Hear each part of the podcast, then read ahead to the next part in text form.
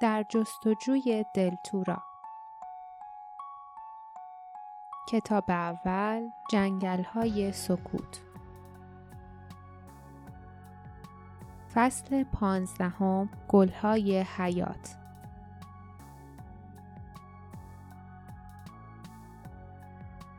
داخل شکاف تاریک بود. پیکانهای طلایی سوسن تازه شکفته تنها چیز موجود در آنجا بود که رنگ گرمی داشت. چیزهای دیگر قهوه‌ای تیره یا سبز مات بودند. لیف و باردا درمانده مقابل شوالیه ایستادند. نمی توانستند تکان بخورند. نمی توانستند مبارزه یا حتی فرار کنند. گورل شمشیرش را بالاتر برد. لیف اندیشید که باید برای مرگ آماده شود. اما تنها فکر و ذکرش کمربند دور کمرش بود. اگر کشته می‌شد کمربند با جسدش همانجا فراموش می‌شد. دیگر هرگز گوهرها سر جایشان روی کمربند بر نمیگشتند. دیگر هرگز وارث دلتورا پیدا نمی‌شد و سرزمینشان تا ابد زیر نفوذ ارباب سایه ها باقی میماند. با ناراحتی فکر کرد نباید اینطوری بشه. اما چیکار کنم؟ هیچ کاری از دستم بر نمیاد. بعد شنید که باردا شروع به صحبت کرد. تو زره یه شوالیه رو تنت کردی گرل اما یه شوالیه واقعی نیستی. مبارزه تو با دشمنات از روح شرف و جوانمردی نیست. لیف با وحشت فکر کرد. باردا اوضاع به اندازه کافی خرابه. چرا با عصبانی تر کردنش ما رو بیشتر به خطر میندازی؟ اما گورل مکس کرد. در حالی که شمشیر بزرگش در دستش میلرزید با ترش روی گفت باید از گلهای حیات محافظت کنم. سالها قبل همون لحظه ای که دیدم شهد طلایی از گل برکاش میچکید فهمیدم سرنوشتم چیه. باردا پرسید اما وقتی تو شهد رو دیدی تنها نبودی. درسته گورل؟ لحنش قوی و جسورانه بود. تو برای گشتن اینجاها تنهایی نیومدی جنگلای سکوت. یه سری هم همسفر داشتی نه؟ لیف ناگهان متوجه شد هدف باردا از این صحبت ها چیست و با خود گفت باردا داره سعی می‌کنه حواس گورل رو پرت کنه. اون امیدواره که حلقه محاصره گورل ضعیف بشه و می‌خواد نذاره که اون به چیز دیگه ای فکر کنه. باردا پرسید سر همسفرات چی اومد گرل؟ سر شوالیه چنان شدید برگشت که انگار باردا به او ضربه ای زده بود. گرل منمن کنان گفت همسفرام دو برادرم به طرف گلهای سوسن دویدن. بعد تو اونا رو کشتی.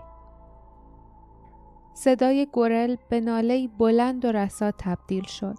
او گفت مجبور بودم نمی‌تونستم شهد رو با اونا تقسیم کنم.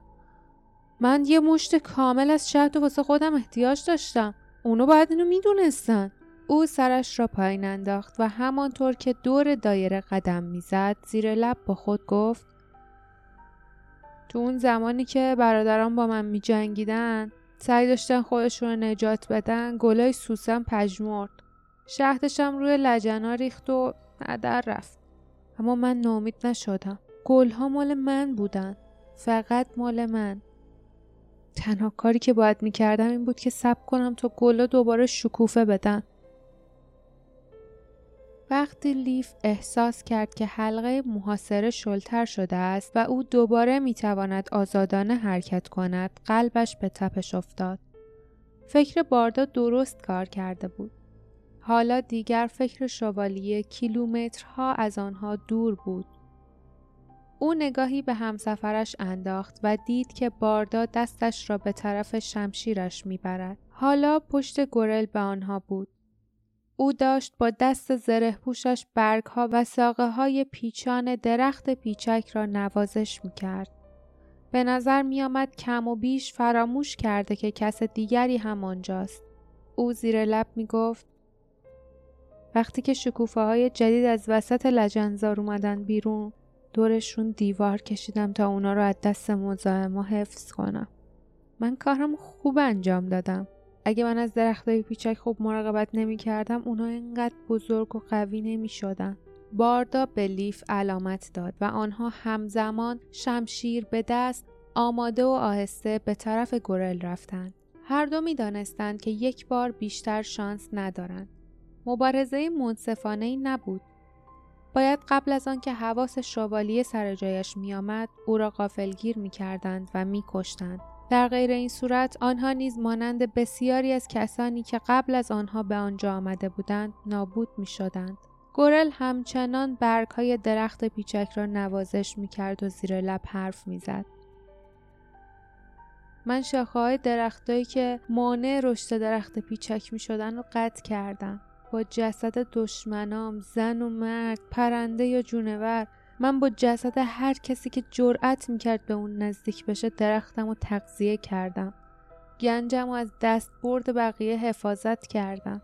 مدت زیادیه که منتظرم تا سوسنا شکوفه کنن. مطمئنم که روز موعود تقریبا رسیده. باردا با فریادی پرقدرت به طرف گورل یورش برد. شمشیرش هدف را پیدا کرد. شکاف باریک و تیرهی که در کلاه خود و زره شوالیه باقی مانده بود. او شمشیر را در هدف فرو کرد. اما لیف با وحشت متوجه شد که شوالیه به زمین نیفتاد. او با قرشی ضعیف برگشت. شمشیر باردار را از پشت گردنش بیرون کشید و آن را به کناری انداخت. سپس لیف از ترس فریادی کشید و در حالی که بیهوده با شمشیرش سعی می کرد زره شوالیه را پاره کند دید که دست زره پوش گرل همچون ماری به طرف باردا نشانه رفت. گردن او را گرفت و او را وادار کرد زانو بزند. او آهسته گفت بمیر دزد. آروم آروم بمیر. و شمشیرش را در سینه باردا فرو کرد. لیف فریاد زد نه از میان قبار سرخ اندوه و وحشت گورل را دید که شمشیرش را از بدن باردا بیرون کشید و با نفرت او را با لگدی به زمین انداخت. لیف دوستش را دید که از شدت درد مینالید و زندگیش برای تقویت ریشه های درخت پیچک از دست می‌رفت. بعد دید که گورل رویش را به سوی او برگرداند. احساس کرد که اراده آهنین شوالیه در او نفوذ می کند و استخوانهایش را می فشارد. همین که گورل شمشیر خونالود را دوباره بالا برد لیف از ترس سر جایش میخکوب شد و منتظر مرگ ایستاد و بعد گورل گورل صدا از ارتفاع زیادی بالای سرش می آمد. صدایی بلند و وحشی همچون صدای یک پرنده. وقتی گورل با قرشی از خشم و وحشت به بالا نگاه کرد سرش به عقب تکان خورد. لیف نیز بالا را نگاه کرد و با وحشت دید که جاسمین گورل را صدا می‌زند. او از بالای یکی از درختان بزرگ از میان شکافی در سقف درخت پیچک به پایین نگاه می کرد. کری که بالای سر او چرخ می‌زد بالهای سیاهش را طوری گشوده بود که انگار می‌خواست از او حمایت کند. جاسمین فریاد زد تو با حسادت و بدخواهی خوبی رو به پلیدی تبدیل کردی. تو درختها رو اسیر و زندونی کردی. پرنده ها رو کشتی. همه این کارا رو برای محافظت از چیزی انجام دادی که متعلق به تو نیست. و با خنجرش شروع کرد به بریدن شاخه های پیچکی که آن محوطه دایره شکل را پوشانده بود. برف سبزی از برگ های تکه تکه شده شروع به باریدن کرد. گورل با قرشی وحشیانه دستانش را بالا برد. همین که شوالیه تمام نیرویش را به طرف بالا و رو به مزاحم تازه وارد برد، لیف احساس کرد عضلاتش آزاد می شود. جاسمین فریاد زد. فرار کن لیف برو وسط محوطه. همین حالا. صدای شکافتن و پاره شدن مهیبی از بالا به گوششان خورد. لیف برای حفظ جانش از جا پرید و خود را در لجنزار وسط محوطه انداخت. درست در همین لحظه صدای شکستن و فرو ریختن چیزی عظیم زمین پشت سرش را لرزاند. و همچون ردی خروشان در فضا تنین انداخت. تا مدتی که به نظرش طولانی بود بی حرکت ماند. چشمانش را بسته بود. سرش گیج می‌رفت و قلبش به شدت می تپید. سرانجام احساس کرد چیزی نرم روی پشتش راه می رود.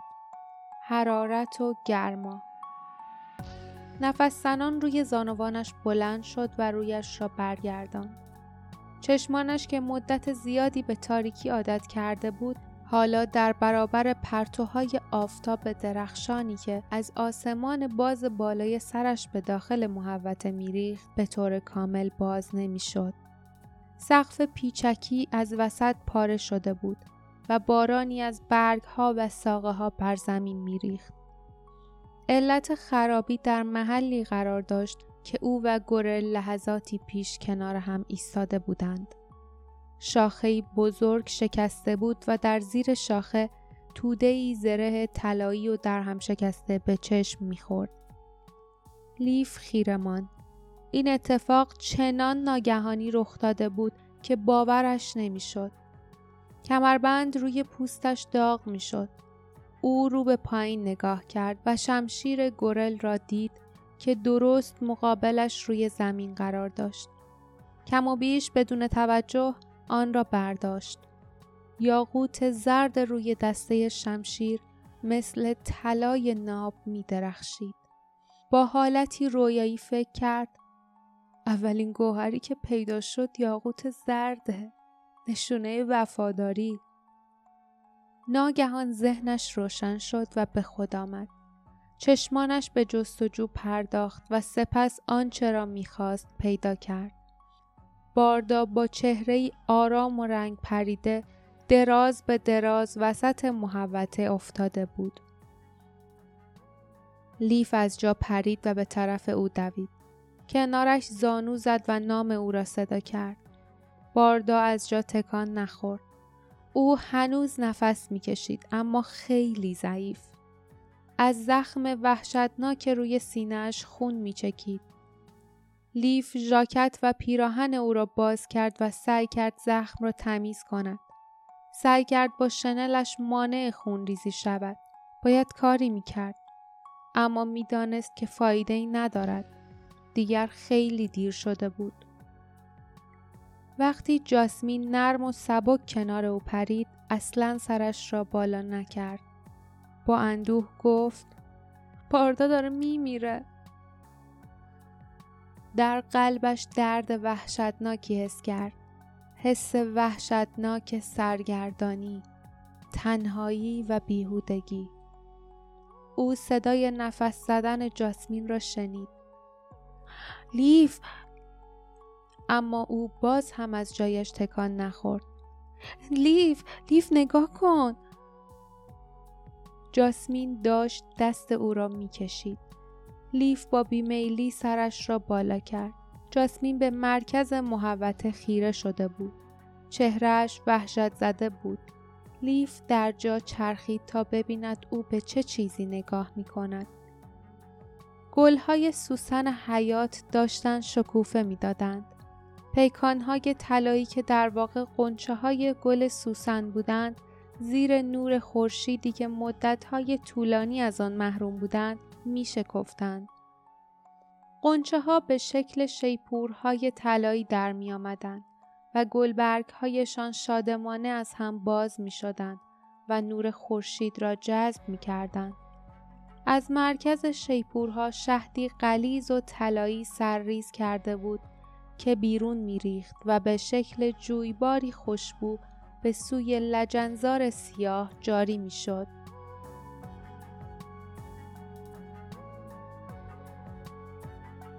پایان فصل پانزدهم